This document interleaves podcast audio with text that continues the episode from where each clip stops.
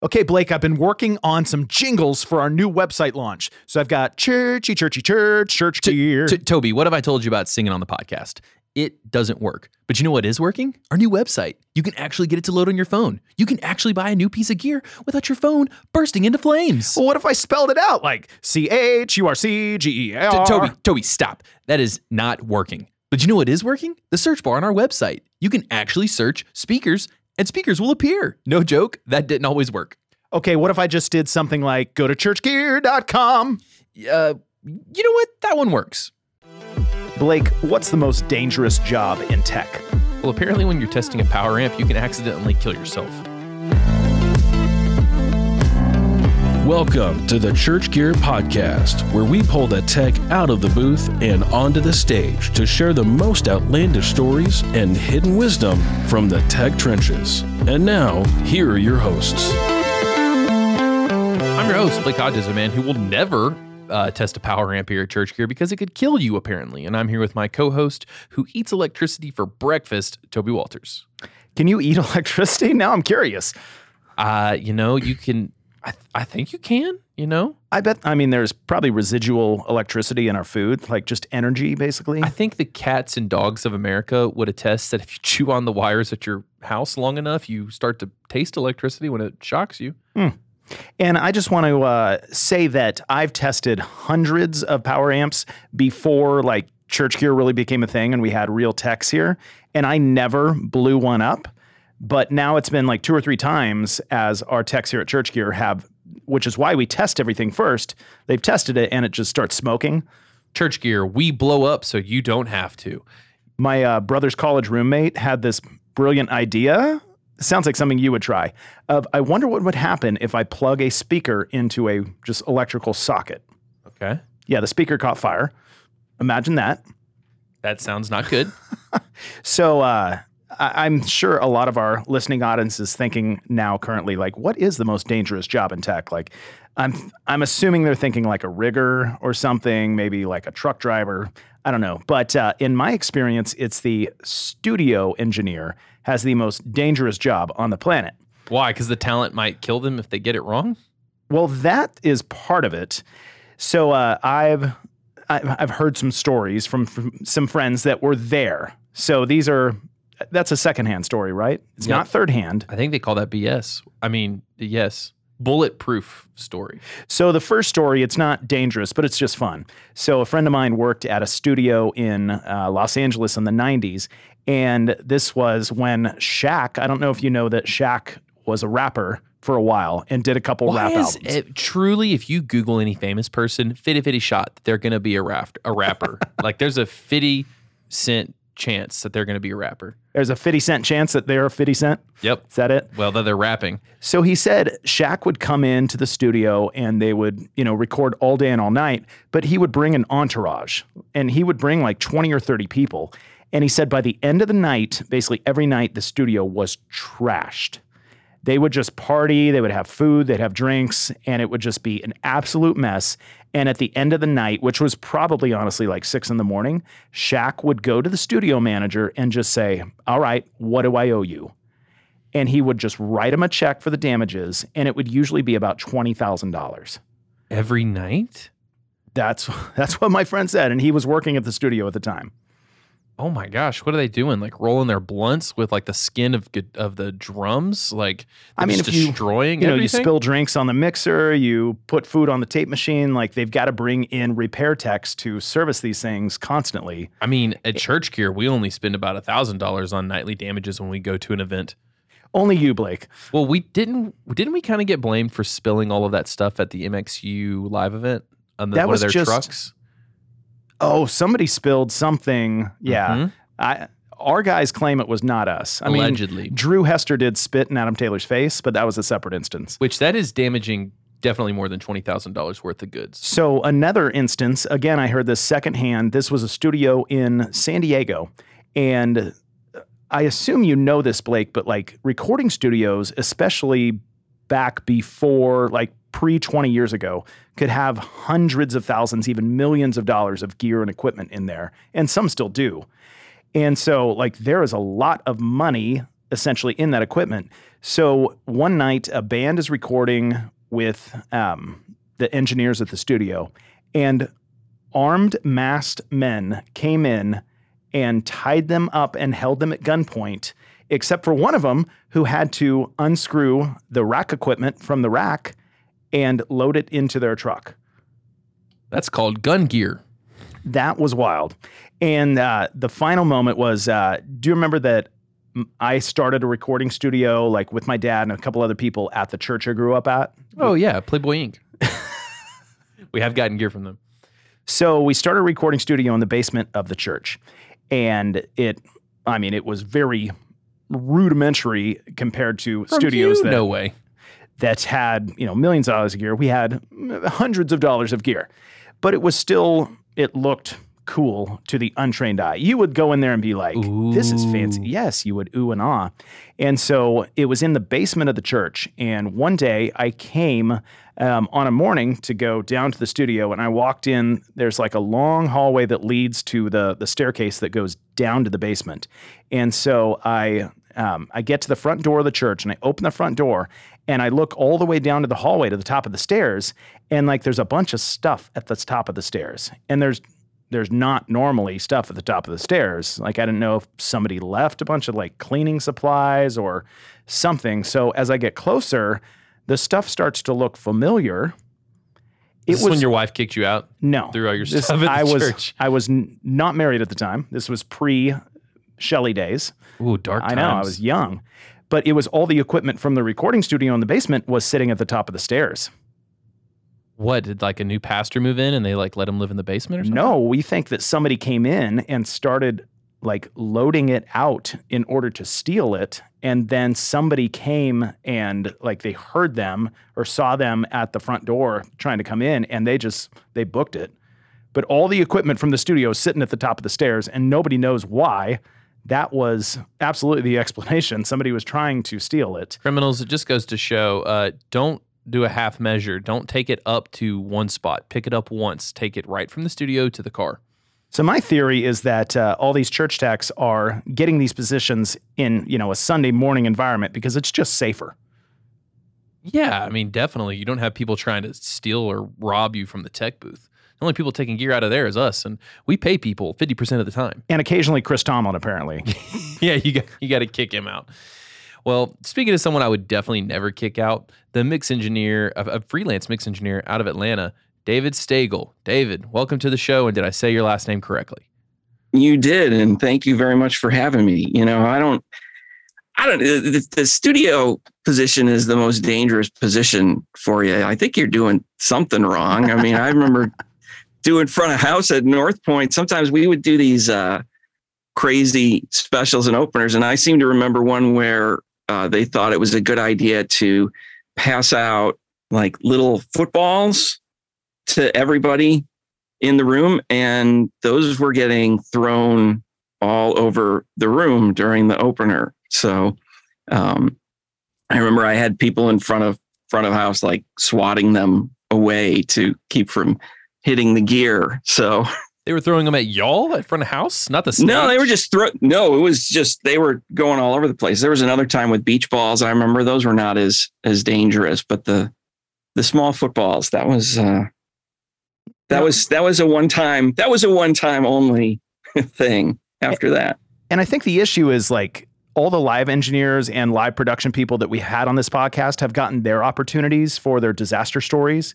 You know, we've had line arrays falling on people's face. We've had uh, people uh, suspended from the ceiling that like fell 50 feet We've almost had high. their gear literally melt. yeah. So I felt like, you know, studio engineers never get the opportunity for disaster stories, but they happen. I, I got a little disaster story of my own. Lighting guys uh, and girls, uh, cover your ears. But speaking of the beach balls, David, uh, we were doing that at youth ministry. I got to tell you guys, if you want to see the proof that God is real, go to youth ministry and see that kids don't die every week. It's crazy the games that they play at Fellowship Bible Church Brentwood. Mm-hmm. We're hitting these beach balls up in the air, and they've got this cool lighting thing over ne- over top of us. There's two on each side, and it just smashes into it and busts like light bulbs. Light bulbs break. The glass starts falling on the children.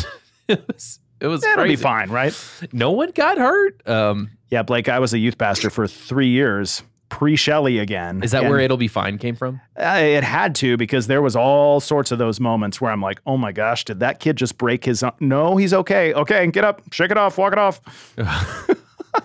I, you know what? I got a concussion at a youth camp, but that's a story for another time. I mean, mini- ministry is a dangerous occupation. You know, speaking of danger, This is true. Yeah. let's get into David's lie and see. You know, I got to tell you, Toby, I'm on a hot streak. I How many of you had in a row? Like two? out of the past eight weeks? Now this is going to be weird because of the way we record, but out of the past eight weeks, I'm six of eight. I think what's weird is that you're keeping track. I got to count my on the- wins. yeah. Uh, Do you have so few wins that you have to count this one? I have less wins than I do fingers. I mean, you're, but look at your wife, dude. You That's won. true. Okay. That's true. yeah. All right. Number one, I train. I train wrecked an Andy Stan, Stanley sermon while serving as the audio director for North Point Community Church for nine years. Did he train wreck the sermon for nine years? That's what I was gonna say. I hope that's true somehow. Yeah.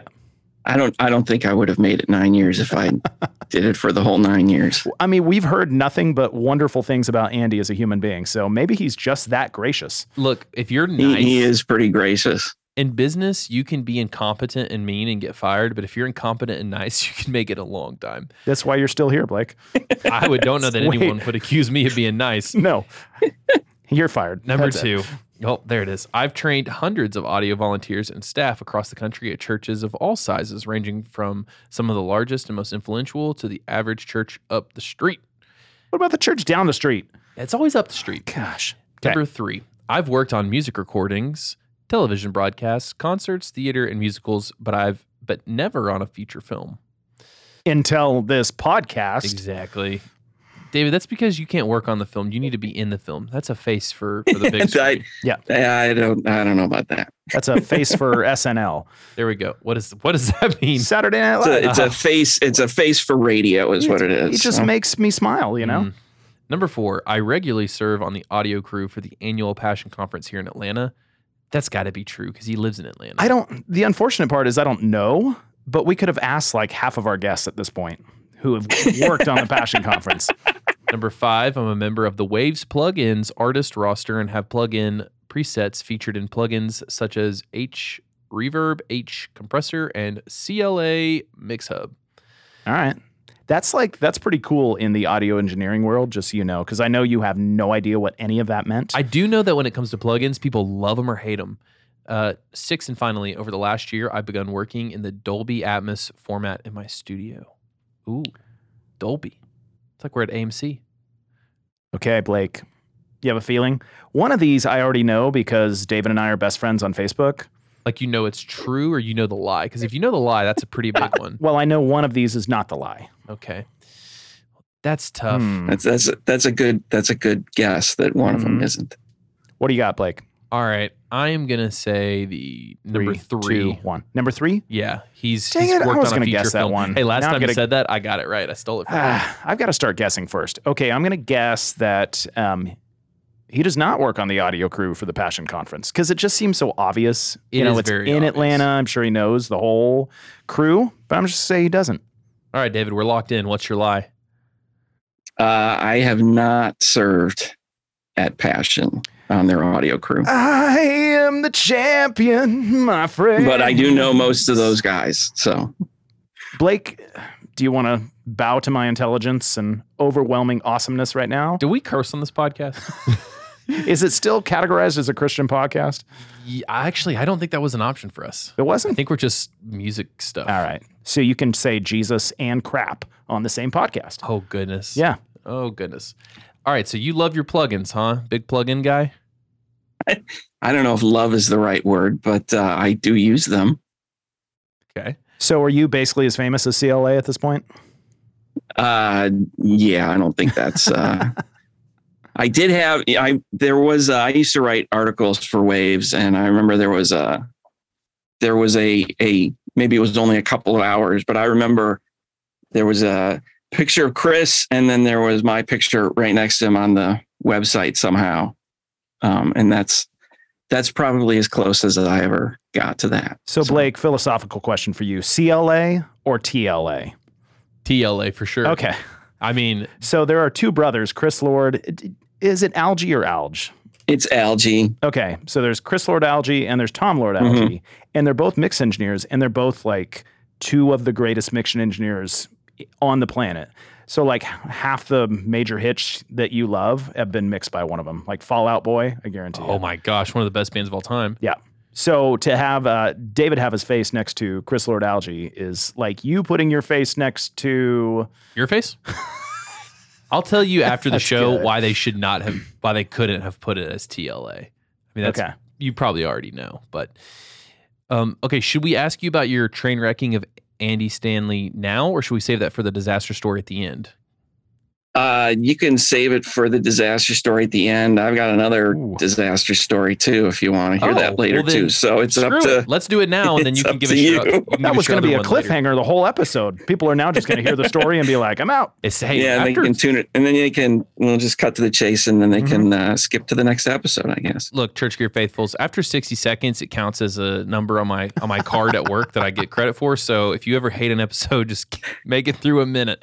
Yeah, give us your give us your disaster story with Andy Stanley here if you've got another one later because I love these. Sure. Okay. So this is uh it was a little it's a little technical, requires a probably a lot more setup than it it needs. Um we went through a season at North Point where uh, we were doing three services every morning and the 9 a.m. had you know really good attendance. The 11 a.m. had outstanding attendance and people were standing around the walls uh, most of the time. And then the 1245, the third service, not really a lot of people showing up at 1245 in the middle of lunchtime. You got football So- going on too. Uh, yeah, there's that. People people want to get up to the lake, I guess, on Sunday afternoons. So, in an attempt to kind of open up more seats at the 11 a.m. because that was a big that was a big thing for us when I was on staff at North Point was we were trying to trying to create open seats so that people could come and check things out, learn about Jesus, all that kind of fun stuff. And in an attempt to kind of spread the attendance out, Andy stopped speaking at the 11 a.m. So he would speak at the 9 a.m. At the 11 a.m., we would show him on video. And then at the 1245, he would speak live again. Um, but he would do the wel- he would do the welcome live at 11 a.m. And then he'd be video for the message and then back live at 1245. So in an attempt to kind of keep things simple for our volunteers, I had set things up so that when it got to message time at the 11 a.m., it would repatch the console so that the the input into his channel on the console was basically the video for his message. So volunteers they could mix, you know, they could mix three services without having to think about doing something different at each service. It was all built into the snapshot lists. It would happen automatically. Uh, the one caveat was you had to move that snapshot, that repatch things. You had to manually place that before the service, and you had to remove it for the next service. So one day we got to the 1245 service, and I was at front of house, and he did the welcome, and everything seemed to be fine. And then we got to his message, and he started talking, and he paused, and he said, "Do you hear that?" And I thought, Whoa, sounds normal. And I turned to look over at the producer, and she gave me a funny look, like, "What's going on? It sounds fine." He said, "No, do you, do you hear that? Something's something's off." And then he said, he said, Tina, who was the producer, Tina, come up here and, and listen to this. And I started getting a little nervous and I turned to my A2 and I said, go, go backstage and see what's going on. Because we had a wedge backstage that sometimes would get used so that people who were backstage, they could listen to the message. And I thought, oh, maybe somebody left it on. And Andy has, he has pretty good hearing. Um, I think he's, he was uh, involved in audio production at one point in time. So I thought, hey, maybe something's back there. And just about the time that he got back and hit the com, it dawned on me, oh, we're listening to the tape return. So we're listening to him coming back on video, and we had a delay built into that return because the video system was, and it was about three frames behind. So to get the lip sync in, we had some executive producers who were very sensitive to lip sync in the auditorium. So it used to do some delay on that. And when I figured it out, I I repatched it and got it all set and got the delay off. And he was like, "Oh, now it's okay," and he went right on. But that was a good, you know, three four minutes that went past without anything happening. Um, oh, it was just quiet on the stage for three to four minutes. No, he was talking. He was he was trying to he he would just uh I think he would just say things and because he was hearing he was hearing a hundred millisecond delay approximately and just the slap and he was sitting there talking and like echoing to himself. I was hoping So- it was like the uh, Jessica Simpson moment on Saturday Night Live where he starts his sermon and it's like actually a bad lip sync read to his live stream. And he had to run off or something. That'd be great. Oh, that No, would- he he kept right on going. So Yeah. And then probably but he just- didn't start he didn't start the sermon until we got it all fixed. And then he went right in. So Did you ever but he was very, very gracious about it after the after the service. So did you ever offer to him that in order to lighten the load at the 11 a.m. service that you would not mix that service since obviously so many people were coming to hear your mix?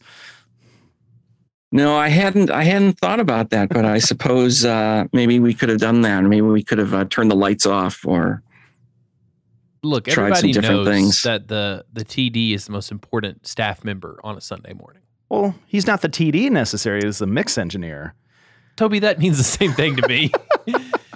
So, uh, David, we kind of know North Point and obviously Andy Stanley, and it's been, uh, you know, sort of a generation of an extremely influential church.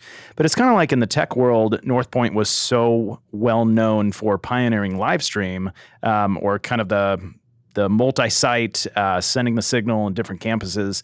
But tell us about, uh, you know, the the audio production there. What were you guys doing that was different or unique, or maybe you're like, no, I had the boring job while they got to do all the cool stuff. Um, I don't know, and I I think um, I don't think even any of the video guys there would have like none of us really thought about anything we were doing as pioneering. I think we were we were all just trying to solve the challenges that we were being presented with the best we could. Um, I don't know. I think maybe you know, if we were pioneering about something, um, you know, in the early years, maybe it was just caring about things sounding good because sometimes it, it seemed like that was a rare thing. I think, you know, we were maybe one of the earlier churches to start turning the volume up a little bit. Although I know we weren't alone in doing that. I think, um, I think the guys down at Fellowship down in Grapevine, they were, they were pushing things too. But that kind of, you know, for me, when, when I discovered North Point, I know it resonated with me because musically it felt like, hey, this is this is a lot closer to where I came from in terms of kind of rock and roll and being able to push the guitars and low end. Um, maybe maybe that was something we were doing that not a lot of people were pushing at the time. and we had a, a lot of subwoofers in there that seemed to be a little unusual for churches at the time. But uh, Did you feel like I don't know, North I- Point was kind of one of the, you know, along with Fellowship and uh, like uh, Willow Creek and Saddleback that were kind of on the cutting edge, you know, 20 Mhm. years ago that you guys were, you know, investing into a live environment where a lot of other churches were still fighting over hymns versus praise songs. Yeah, that's possible. I think I, you know, we didn't, we weren't, we weren't really concerned about what other churches were doing. I mean, I think we, you know, at least I, I liked looking to see what other churches were doing, and you know, we were looking for ideas and new things to try. But you know, we definitely, definitely had our our way of doing things, and you know, just kind of kind of tried to do that because you know that one of the the things that was different, I think, for for us was, you know, North Point was originally designed to be a church for the unchurched. So that's who we were trying to reach. We weren't really thinking about what the church down the street or up the street was doing. Um, we were thinking more in terms of, you know, what are what are the other things out there that are competing for people's attention? You know, concerts, going to football games, you know, going to the beach or the lake or movie theaters. Like those were the kinds of things we were thinking about. So a lot of the production we were doing was kind of based more off of that because we wanted to have an environment where people could bring their friends or people could just show up and it not feel unfamiliar to them, not this like, oh, we're in some weird place this weekend. It's just, it's like, no, this is just, it's a room full of people and we're going to make some noise. And Blake, I don't know about you, but I'm a huge fan of like, I like it loud at church. Obviously, it's got to be mixed well, but like, I want it. I want to feel it. I don't want to hear my own voice when I sing. I don't want to hear my wife's voice. Don't tell her.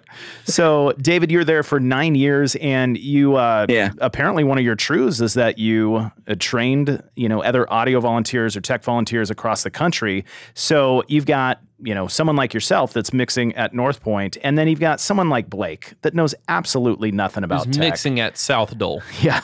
So, uh, what were some of the things that you? Uh, what were like some of the key things that you would typically teach these volunteers, and would you often find that you were surprised they didn't know? Well, I mean, it depends on it. At North Point, we had it set up where it was really kind of an apprentice system. So it was really designed to meet people where they were at when they came in. So that was all kind of one on one. After I left North Point, I did a lot of training on the road and traveling. Um, it it varies. I mean, sometimes it's just it's simple stuff a lot of the time. And a lot of time it's just people just really need some coaching and encouragement in what they're doing, kind of a, a reset on things. A uh, lot of churches, they're, you know, they're audio volunteers, even some of the staff, they haven't had professional experience. They haven't had professional mentors. So a lot of times they're just kind of filling in the gaps.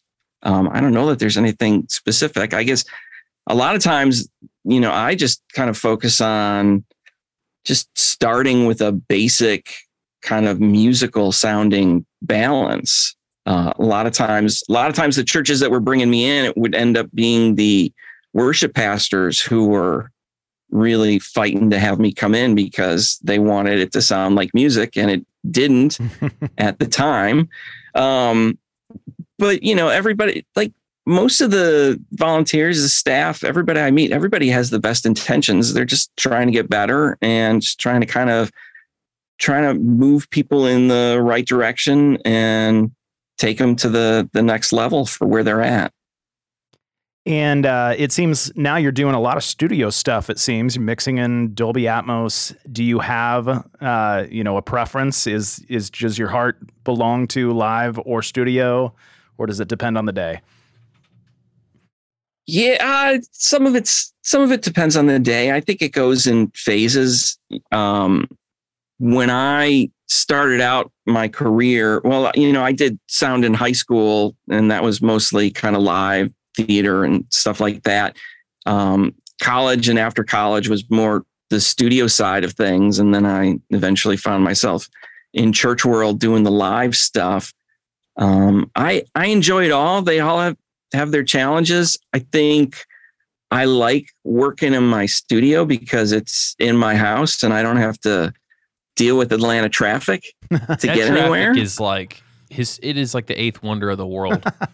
it's I yeah, it's something else. I think uh I think San Francisco is worse and DC is worse and Houston and LA. Um, LA is LA is its own thing and uh you know but it, it is uh i you know i moved down here from chicago and i remember people talking to me about the traffic and i was like come on i'm from chicago. How how bad can it really get? I mean we got bad traffic up there too but uh it's it can be something else down here for sure. Um but I, you know, I still do a lot of live stuff and I like being able to mix it up, you know, and it's, it's Speaking, fun. And I, I know for myself that I started in live, but then I just fell in love with studio. I, I think I just, I enjoyed the opportunity to continually refine it. You know, live you get one shot. Like you were asking us, David, at the beginning of this, are do you guys edit this thing? And rarely, Blake, do we edit much out except for just Toby's cursing and my flatulence. I think it's actually the other way around. My, my flatulence and your cursing. But yeah, I know for myself, you know, it, it was the studio that I really loved. Um, I, I felt like I just couldn't quite keep up in live or the studio as you don't presently work there. We're in um, a studio recording this, Blake. Well, that's true. Um, you know, but speaking of studio, you know, most mixers are only doing one originally, live mixing or studio mixing. Uh, so now that churches are live streaming everything, both are needed. So, what tips would you give someone who's trying to improve their their skills in both settings now that they're kind of having to do do both? Besides not having their well, wedge mess them up. right. That's important. Um, you know, I think mixing, whether you're mixing live or in the studio, I mean, there's there's a lot of fundamentals that are just a part of mixing that really cross over between the two of them. Um, you know, it, it's I mean, different challenges for sure, but I think first and foremost, you have to put time into it.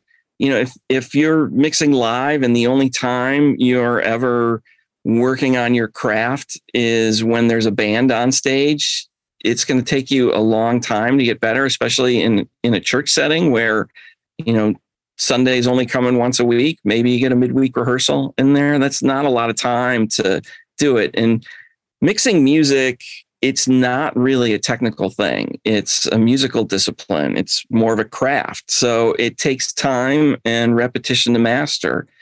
So you know the musicians musicians can go home and practice but if you're only going to practice when people are there in the room it's going to take you a long time. I you know the 10,000 hours thing i think i think that got debunked but there's definitely some truth to putting in the time i think on things so you've got to find a way to do the same thing you know with virtual sound check these days i i'm always surprised when i go somewhere to do training and I ask them how often they're using virtual sound check and nobody is doing it. And that was that was a key for me, I think, in really refining my skills. And it was a big part of our workflow at North Point. I mean, we would we would rehearse on Wednesday nights and the band would go home and we would stick around a couple more hours and just work on the mix with virtual sound check. And then on Sunday morning we would check everything with virtual sound check before we started again. I mean, little things like that can go a long way. Uh, another thing that I think can be real helpful is you've got to get into a controlled environment where you can really hear what you're doing. You know, every decision we make is based off of what we hear. So if you're in a room where, you know, you're front of house location is in a small little booth with a little tiny window to the room, you're going to have a hard time hearing what's going on out there. That's a whole other conversation that probably needs to be had about where your front of house location should be in the first place. But you know, if you're if you're dealing with a situation like that right now, just to be practical, you've got to you've got to find yourself an environment where you can really hear things, and that can be it can be as simple as just getting a really good pair of headphones and working on stuff. And, you know, most of the digital consoles these days give us the ability to multi track record.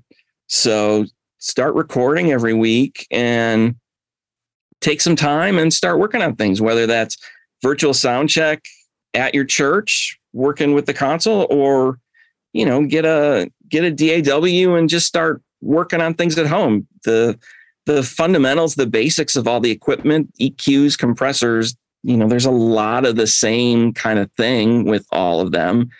Sometimes you just need to start learning things and really kind of practicing your instrument, so to speak. So, And David, when you have Mhm. freelance uh, gigs, say you're mixing Sunday morning at a church that you're not familiar with, um, you're not familiar with their system, how do you prepare yourself for that Sunday morning?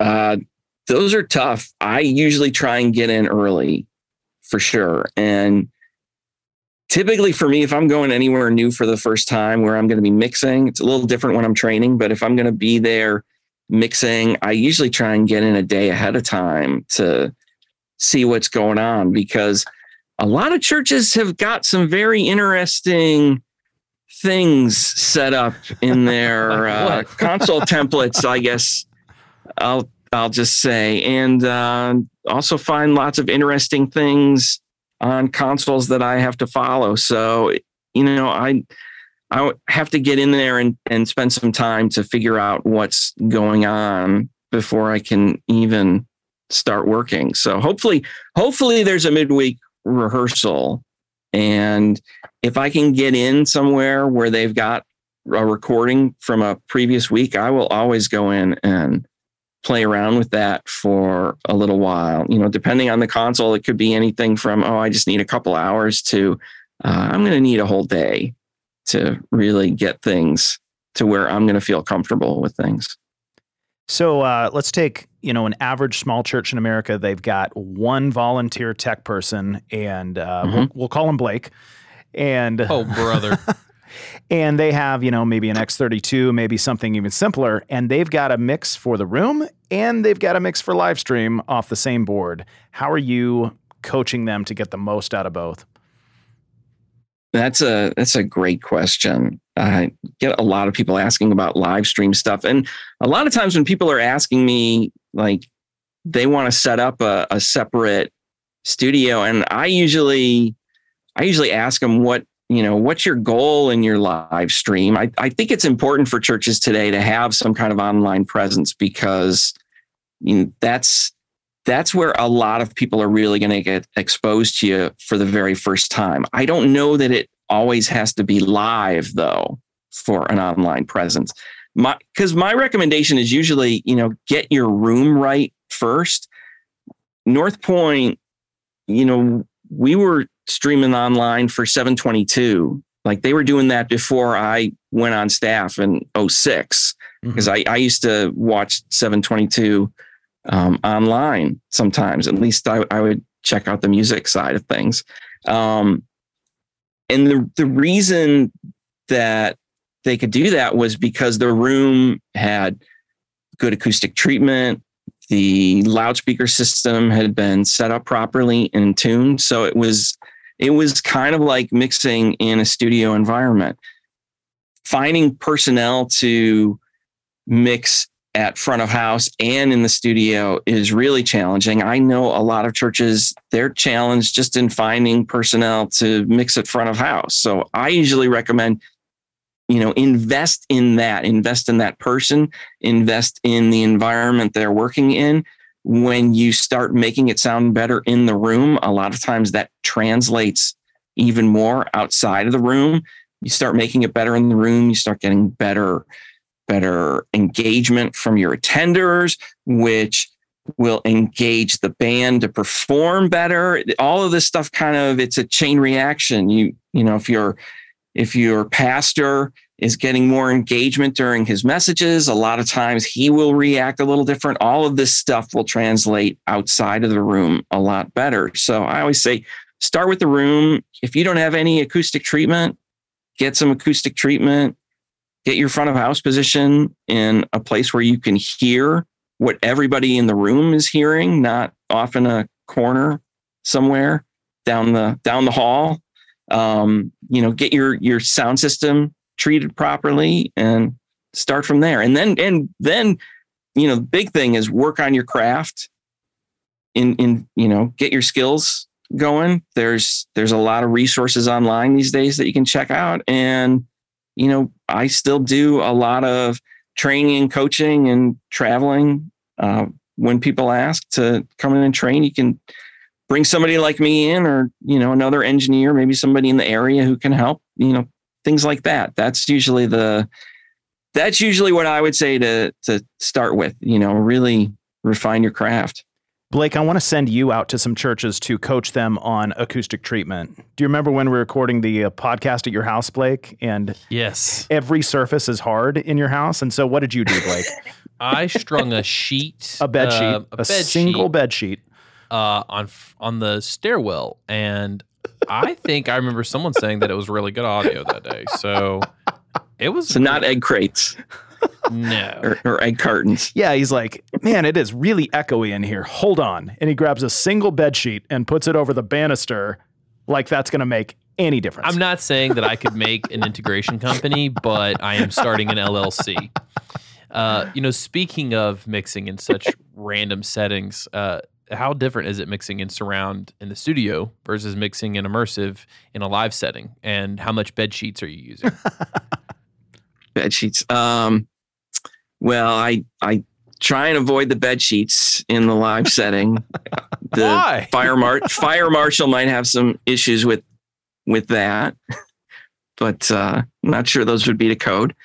Um, it's it's there's similarities, but I think it's a different thing, and I think it's um, I think there are different goals. The immersive the, the immersive thing in live sound to me you really have to think about the size of your venue and distances. You know if you've got a large venue and you've got speakers set up all around the room you know the the rough and and I hate to bring up math but the the rough estimate is about a foot of distance is going to equal to about a millisecond of time so if you have a band playing in time and you start moving them around the room, you might start moving them out of time for certain people in that room. So you have to kind of be conscious of that.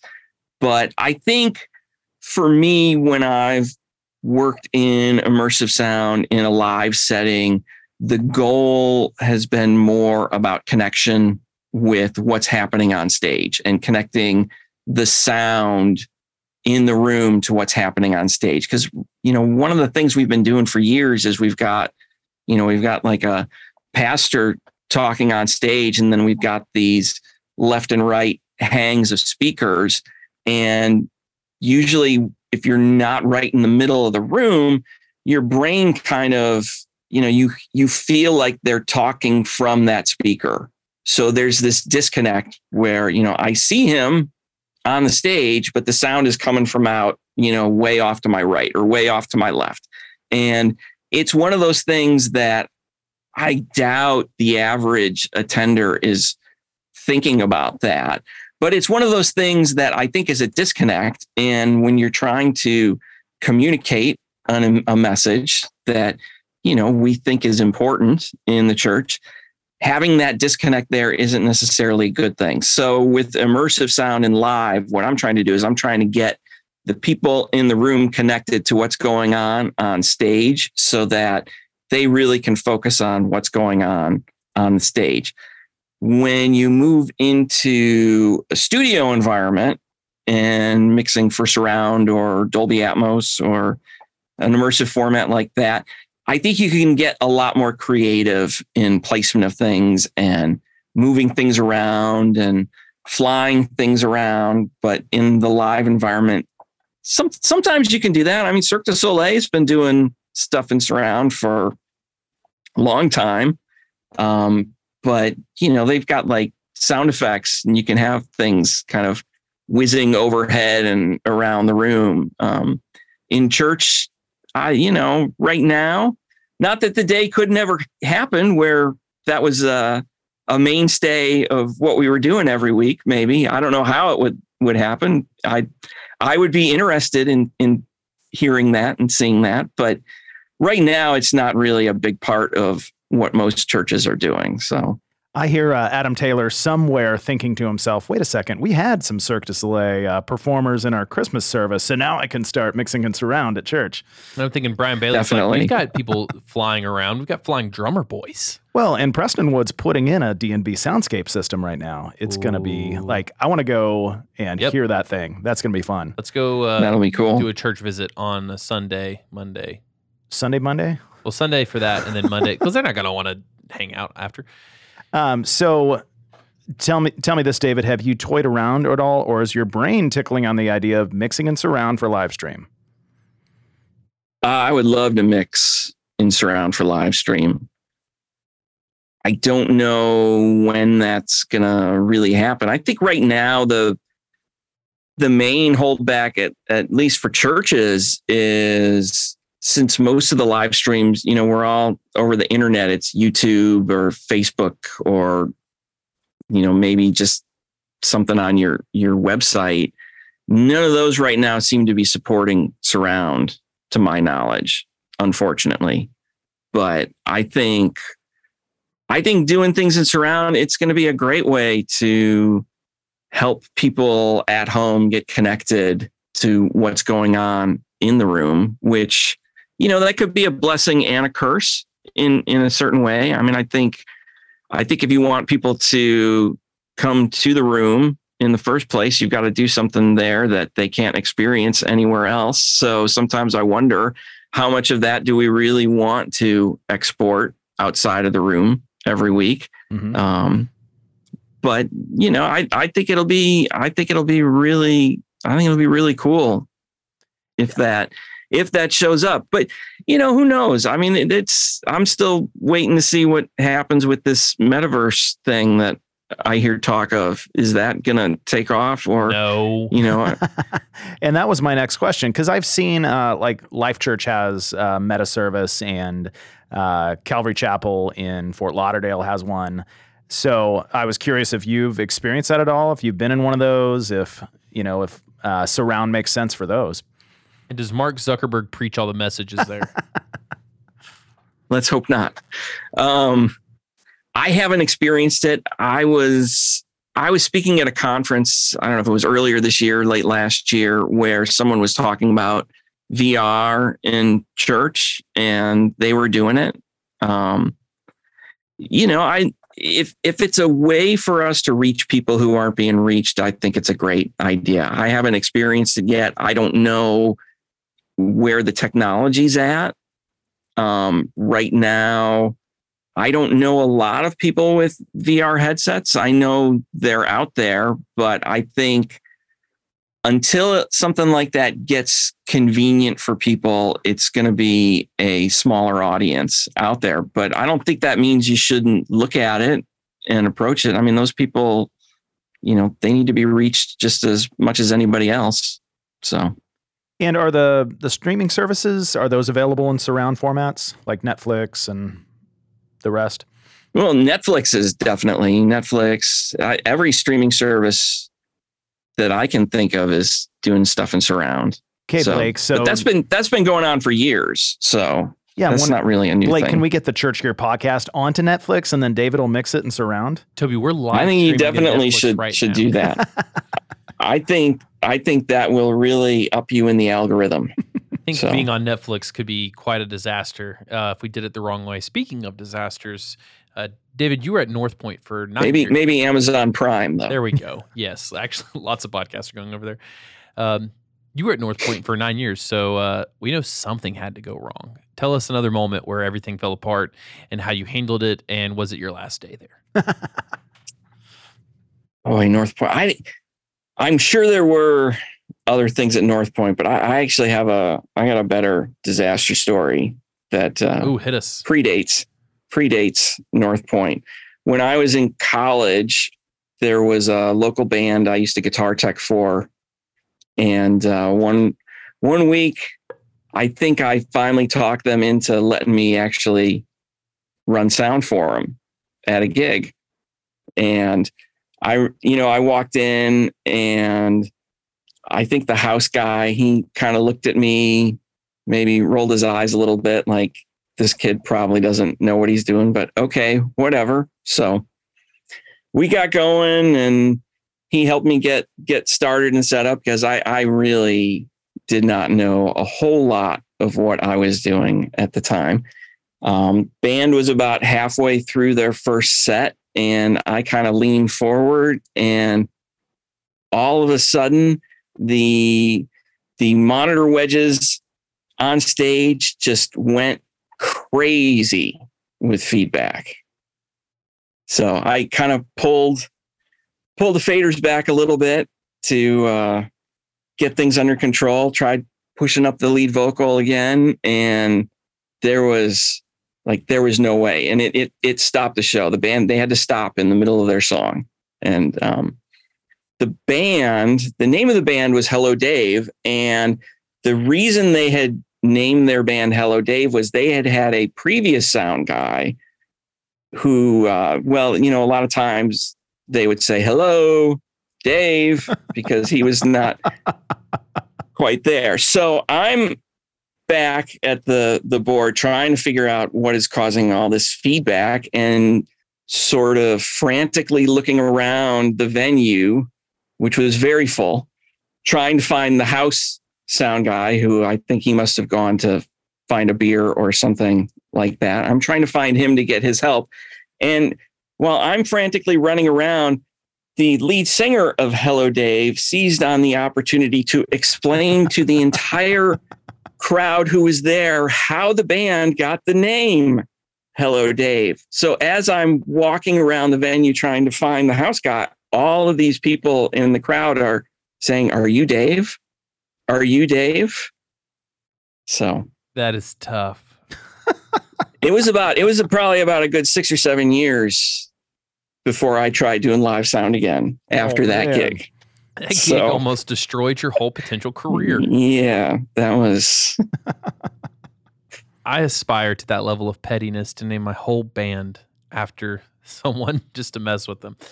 Um, yeah. Uh, Oh, but to uh to explain what happened, the uh the monitor wedges, the graphic EQs for those were at my knees in the the rack, and I had leaned forward, and with my knees, I had basically taken every fader on the graphic EQ for the monitors and pushed it to the roof. That'll So- do it. cut yourself off at the knees right there. Yes. so, Dave, uh, now that we've gone through a painful moment, uh, you know, you learn a lot of wisdom through those moments. So, give us your tech takeaway. Um, that's what we, how we like to wrap all of our episodes. What would what would you say to a group full of church techs to make their Sundays better?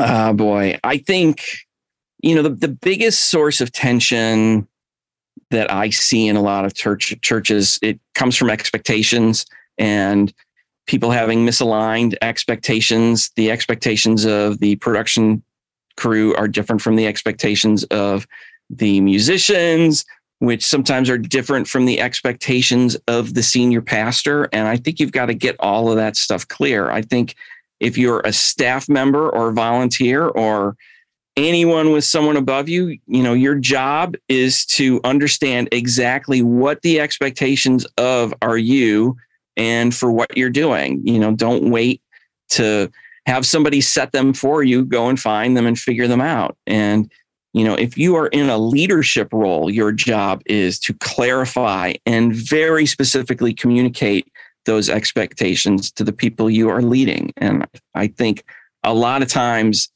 when you get that stuff straight, it just makes everything run a whole lot smoother. Everybody kind of understands what they're doing, and you get everybody on the same page for a fun Sunday. Well, that's really good, Toby. Do you feel like you've communicated your expectations for me on this podcast? Uh, apparently not clearly because they have been wildly unmet. Wow. All right. Well, hey, Dave. Uh, going back to Well, now you got somewhere to start from. So, uh, man, do you have anything you want to plug? How people can reach out to you to come uh, mix for their church? sure, you can, you know, I've got a lot of websites, I guess. Um, my, I recommend you just having one. Yeah it's well they you know they're all different if if you're looking to you know if you're your church you're trying to put out some music uh, www.staglproductions.com is a great place to find me and really you know if you want to do training need help with with anything audio related that's one where one place you can connect with me um, i have another website going to 11.com where i've been publishing articles for a very long time so there's resources over that. And then people can find me on social media. Instagram seems to be the most popular these days. And I am FOH Dave one there. Used to be FOH Dave, but that was a mistake I made. And now I am FOH Dave one. Wait, why was that a mistake? Well, there was a thing years ago where everybody was freaking out about Instagram holding copyrights and everybody deleted their accounts for, I don't know, it was probably three weeks.